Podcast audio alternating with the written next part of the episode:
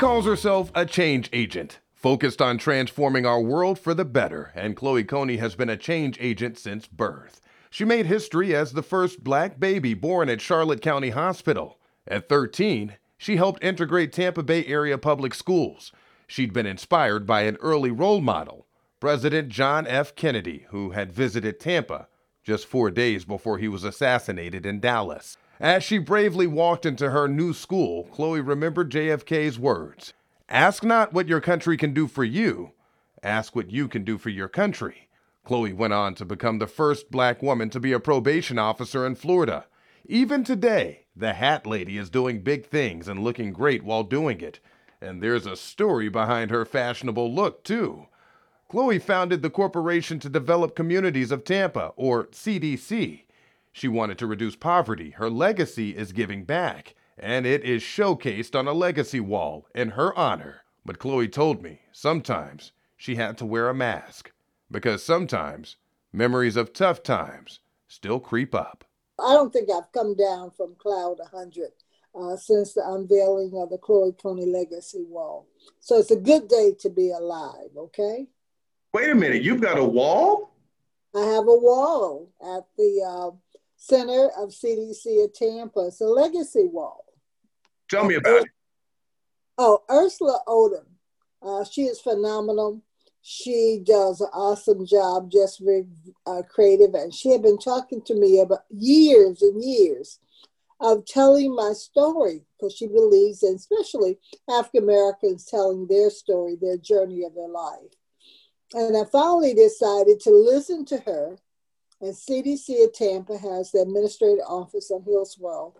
And my son and the, and the board at CDC decided to allow me to take one of the walls.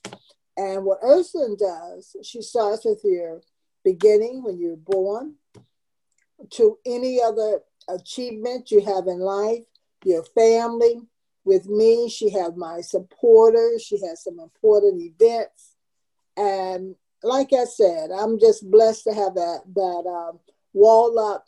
And even when I'm going on to glory, somebody's going to be telling my story. Okay, and that's a blessing that we can tell our own story while we're yet alive. I told you Chloe made a unique entrance, and she didn't ask permission either. There's some history behind Charlotte County Hospital, right? There is some history. Um, we have to realize in the 1950s, we definitely were segregated. Most black babies were born with midwives. Uh, they were not allowed in white hospitals. In Punta Gorda, Florida, both of my grandfathers were preachers. Uh, and then my mother's mother was a teacher there. Mm. So the family was well known. And my father, sister, his only sibling, died in childbirth with a, a midwife. So when my mother was having problems with me, he did not want to have her with a midwife. So he and my family went to the hospital to, to ask them to please allow me to be born there. And sure enough, they did. And the nurse that uh, was uh, in the delivery with me was so impressed that she asked my mother could she name her after her. And my mother said, no, her first name is going to be Chloe. That's a family name. But she did name me Juanita after the nurse. Wow. So my story coming into the world, integrating, hey, the hospital, being one of the first, and being a change agent. Coming in there shouting and screaming, huh? Yes, yes, yes. And so that never left you, essentially, right? I mean, because as we matriculated through uh, elementary school and middle school, high school? What are some of the changes that came about there as you're a change agent? Well, at the age of 13, again, I started uh, element. I moved to Tampa when I was four. And again, I was raised in West Tampa, and and you know you could only live during this time in the in the 50s in West Tampa and East Tampa. Very few neighborhoods blacks could live in, but we had a sense of community there. And I started out in Dunbar, which was segregated, and went on to Just when they first built Just uh, Middle School. And at the age of 13, I had one of those aha moments that changed my life. Aha. aha moment. That was when President John Kennedy came to Tampa. I was 13, and our teacher allowed us to leave Just and we walked to um, it was Grand Central Station at that I mean Boulevard at that time, and I got a chance to see him in the parade, and he made an impression upon me when he said, "Ask not what you can, what your country can do for you, but what can you do for your country?" And that resonated with me. And at the age of 13, when the school uh, system was trying to recruit African Americans to go and integrate the school system. It was three of us, and I was one of them that left a segregated school, just left the community to go to another school, and then graduating from Hillsborough High School in 1968 with honors, which I'm very blessed to say. That's what I'm talking about. You know why So frequently we hear people uh, disparage younger generations, but you know what? No, younger folks are needed. And you prove that as a 13 year old, right? That is true. We all have something to give back. One of my uh, favorite sayings, Frank, is to go where there's no path, create a path so others could follow. All of this happening in the midst of the civil rights movement. For context, many lives were lost during this time period, people who were trying to push change people don't take it, they don't understand now what 60, 1963 was. We had, if you integrated anything during that time, the lunch counter, whatever, some people were beaten, some people had been lit, some people had the dogs, whatever. This is 1963. And my mother was taking me to school and she cried, Why you? Why, why, why? But you know, um, there's something to say when you want to fight injustices and you want to make things better, not as, as they are, but you're willing, as Dr. Martin Luther King said, willing to lay down your life to make something better, something you truly believe in. So it does my heart good now when I see many of the kids that are, especially African Americans, graduating with honors from schools and going off to college. I know that many of them are standing on my shoulder and I'm, I'm praying that many of them will have the same legacy for their generation. Take me back inside that classroom, 13 year old Chloe. What was that like for you on day one? And what was it like for you as the school year progressed? Well, um, it was really interesting because most of them uh, had never been in schools with African Americans, and they thought that I had moved from up north. And I had to tell them, no, I'm from the other side of the track.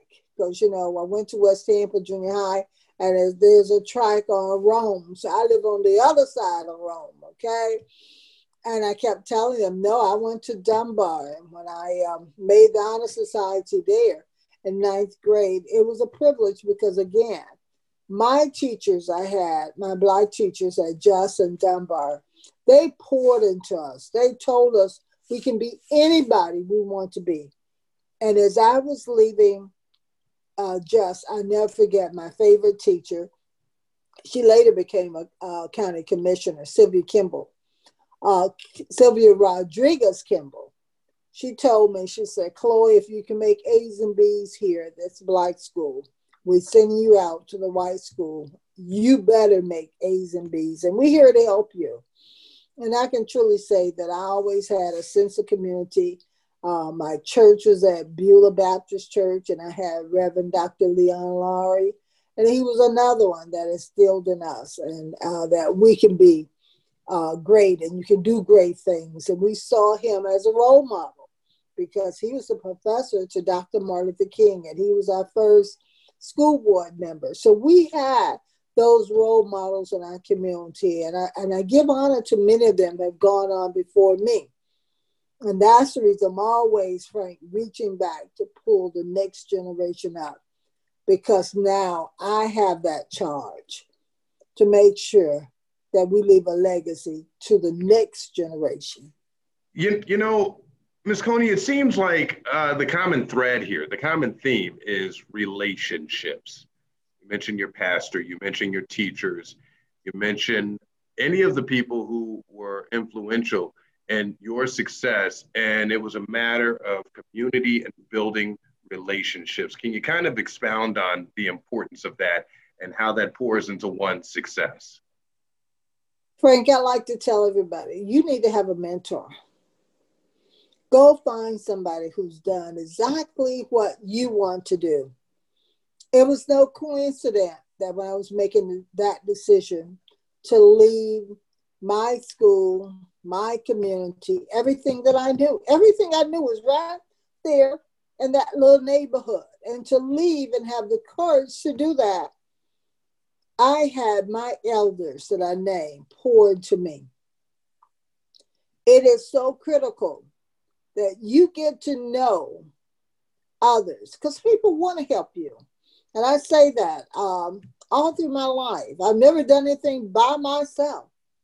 I've been blessed to have people that walk along with me or pour into me uh, and, and, and help me to bring the projects like at CDC to fruition. Uh, I can go on to say that. Uh, gra- graduating from Florida A&M, I'm grateful uh, to the elders that sent us off to college and sent us money and, and proud of us and encourage us. And here's another achievement. It also came with proud moments. There were dark times too. I was first black probation officer, female. Now this is in 1972. In 1972, you were you you were uh, what level? First. What level of school were you in 1972? 19. I graduated from Florida in December 1971. Department of uh, Correction came to Florida A&M and recruited me to work with them as the first Black female in the state of Florida here as the probation officer, female. And it was not easy. June of 1972. My first uh, first time going out with my supervisor, I never forget this day, Chuck Herb, we went to Ruskin stopped by on Highway 41 to get some gas. He wanted to get some gas. He ran the service station, Frank. And, the, and whoever the guy was came out with a shotgun pointed toward me. My goodness. He thought I was his girlfriend. What? And he's saying, no, no, she's a probation officer. Chloe, get your badge out. And I'm trying to find my badge and say, oh, Lord, what did I get myself into again? And, you know, I, I, suppressed that many, many years. But as soon as I came back to the office and I had made up my mind I was retiring, I was not going to do this dangerous job, I went and uh, Judge Edgecomb and Delano Stewart talked to me. And they told me their stories working in the uh, criminal justice system. Yeah. And they said that, Chloe, when you stay, and you create that path, others will follow. So I'm grateful today that we have many African American females that have worked for or working with the Department of Correction. So somebody has to be a trailblazer. Somebody has to say, This is my assignment by God, and do it with a spirit of excellence. You feel like you were called? I was called to do that, yes. And you know, integrating the school system helped me out. You, um, you know, we talk about uh, when you when you graduated college, right? And I'm thinking back as you were just getting started in your journey for school. This is in the midst of you know, 1955. I'm thinking back to Emmett Till. This yeah. is the type of history that you were surrounded by. That was your present day and time. And at one of the schools, Hillsborough High School, they were saying Dixie. I wish we were in the land of Dixie, you know, cotton. And I'm going, oh, no, no, no, no, no. And having the Confederate flag around the pet rally. So, you know, I lived through that. Right. And so I lived through being called the N word. But again, my teachers uh, from Dunbar and Just had taught us who, who we were. So I knew I could be anybody that I wanted to be. And you and knew that wasn't your name. And you knew yeah. that wasn't your name. And that was not my name. You know, and I and I say that about, you know, Emmett Till and the heinous, just unspeakable acts that happened to him, just to kind of contextualize for our listeners out there why your mother would have such fear for you going into essentially a foreign environment. Mm-hmm. It was. Basically foreign environment. Mm-hmm. Mm-hmm. Decades have passed and Chloe has moved on, physically, but some scars never fade, especially when the trauma is deeply rooted in hatred. There must have been some dark days for you. Did you feel alone at any point during that journey? Because you said three of you. It was three of us. And um, it was once we got to know some of the students at West Tampa and then going on to Old Jefferson, it was um, we I made friends. In fact, when I went to Jefferson, um, that was in 10th and 11th grade. I was in the National Honor Society. They elected me a student body. I was a, um, a dancerette. But you were running I, things out there, weren't I you, Miss Coney? Frank, when they closed down our school, I was in 11th grade, and we all of us had to go to other schools, 12. Hillsborough was a rude awakening, I'll be honest with you. It was more about economics, okay? Plant and Hillsborough was your two predominantly white uh, high schools that was known for um, for for for being um, the premier schools in Tampa. So you're ostracized. And that's where I really yes. felt the prejudice. Yes, I was. You can really tell it there. Um, Make it concrete for me. What What's an example, if you can remember, that kind of left a, an indelible impression on you uh, of, of um, socioeconomic division along with race? Of course, most of the students there had uh, cars. And, you know, during this time, I, I had lived in North Boulevard Homes, you know, and and um, I had very few of my friends had cars. Okay, uh, we ca- I caught the bus to Hillsborough, and my mother would drop me off. But when when I said that, to walk into the school, and this is your senior year. I only went there one year, senior year, and to feel the prejudice. I had students, like I said, call me the N word. I had a teacher that deliberately put me in the back of the room. Mm. And I and I never liked sitting in the back of the room, okay? They're never uh, acknowledging that I was an honest student, even though I had come from uh, uh, Jefferson, the old Jefferson. Um, pep rallies. Can you imagine being black sitting in a pat rally and they singing Dixie? Right. About the land of cotton. And you're sitting there listening to this, and everybody is cheering. Everybody is running around in a frenzy. It's a good time for them. But us blacks are sitting there going, What's what's wrong with this? And of course, I must say, Frank, I was a little militant, so I had my Black Power sign, okay, even though 68, remember? Mm-hmm. And um, the Olympics and, and everything. That's right. But it was it was a horrible experience. It was it was trauma. Um, and I, I, I held on to that a long time. But you know, one thing I can say, Frank, God knows how to restore and to reward you for your faithfulness. Fast forward, here's what her old school did to atone. But keep listening because there's proof. Even strong people feel weak. Two years ago, and it's only two years ago, uh, Hillsborough High School inducted me into the Hall of Fame. Oh, look at you. So my class of 1968 came to that event and cheered me on. So I'm grateful for every experience that I've had. And many of them came to my legacy wall too to celebrate with me. Wow. 50 years later, 50 years, 52, I think it's 52 years later. So we're grateful that uh, every journey, and sometimes in life, people want to take the easy way out. But if you're really going to make a change, be a change agent you're going to have to do some hard things, some things that are not popular, some things that uh, you may have to do by yourself. Yeah. But again, just do it. I tell everybody, just do it. Wow. God will reward you for your faithfulness. Just do it.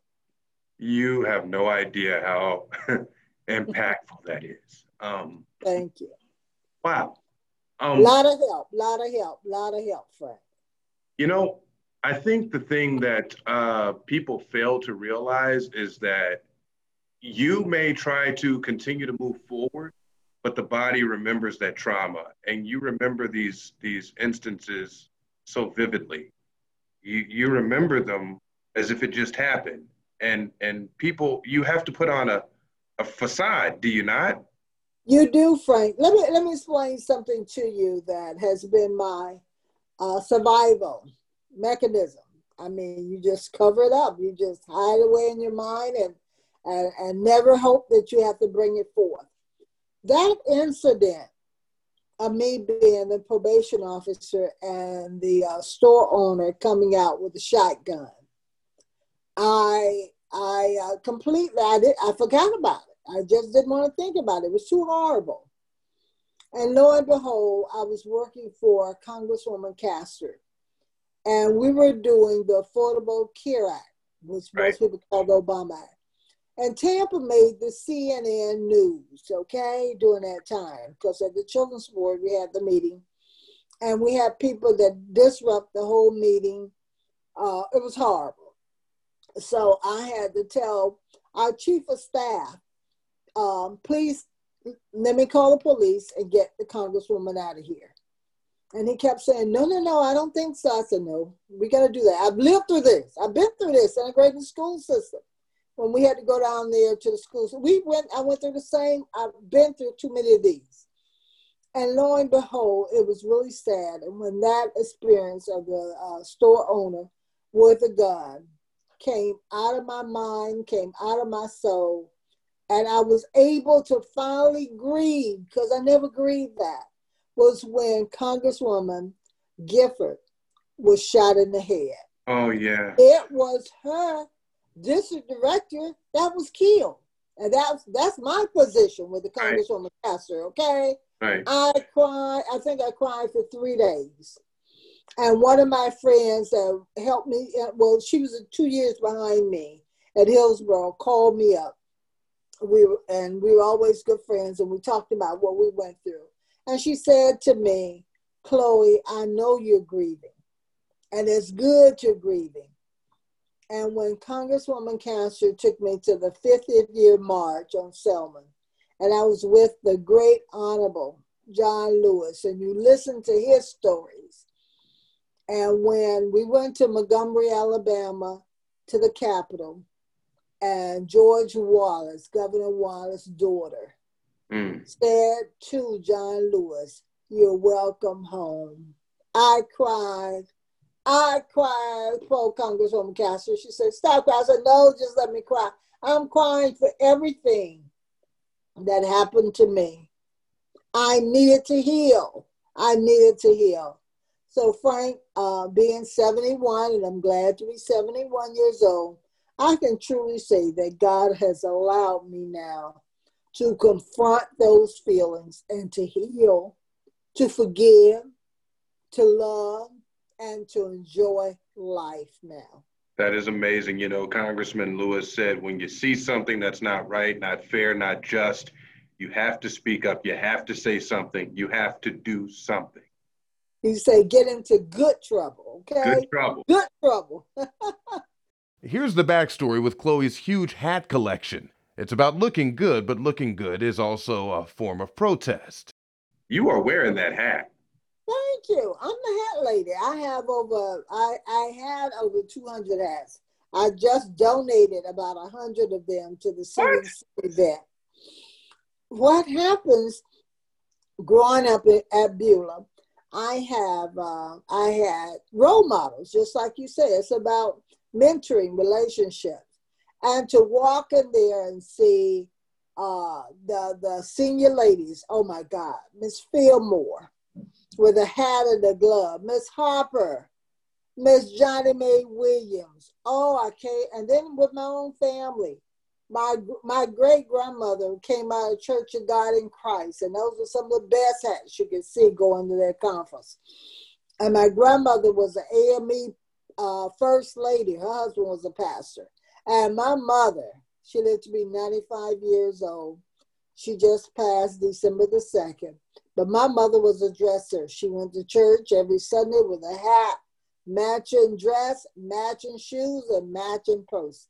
So I have a legacy that I have to keep up with my own family. Yeah. I'm the hat lady. I turned 50 and I've been wearing hats every day. So I have all kind of hats, Frank. I love it. You know, I am from Tulsa, Oklahoma, and I'm a long way away from home, but you're making me feel like I'm sitting in my, my grandma's front room right now. That's right. You can tell the mothers of the church. In fact, Frank, I'm so blessed that people know I love hats. I have not bought a hat probably in the last uh, five or six years.